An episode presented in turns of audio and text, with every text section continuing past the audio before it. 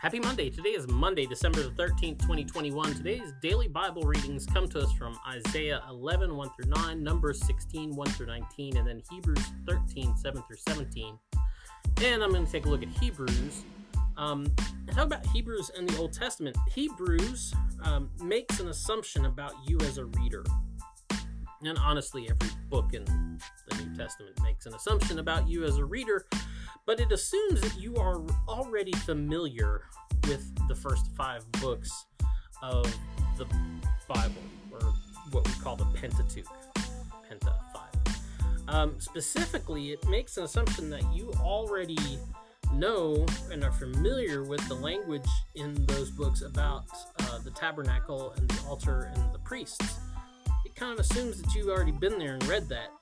Um, and it's you know that way it, it knows that like when the text begins to talk about the sacrifices made outside the camp um, you know that the offerings uh, for sin and atonement you know were burned outside the camp when the people were in the wilderness and likewise then later on burnt outside the uh, outside the temple. And so you know that because you know you've read the pentateuch and paid attention to it.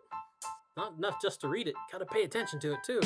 Um, and then so you realize how meaningful it is that uh, that jesus was given up outside the walls of jerusalem that he was sacrificed uh, and went to the outside the walls of jerusalem away from the proper altar away from the temple which replaced the tabernacle right? We remember that too because we read you know all the samuel and kings and chronicles right all those good books um, so you understand how important it is that that happened, that he was given up as a as an atonement uh, for our sins, so that we might be sanctified, as Hebrews says, and then join him outside the camp as well, because you know we're kind of outsiders.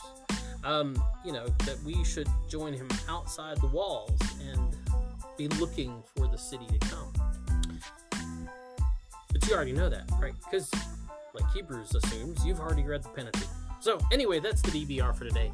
Get out, enjoy the day, and we'll be back tomorrow.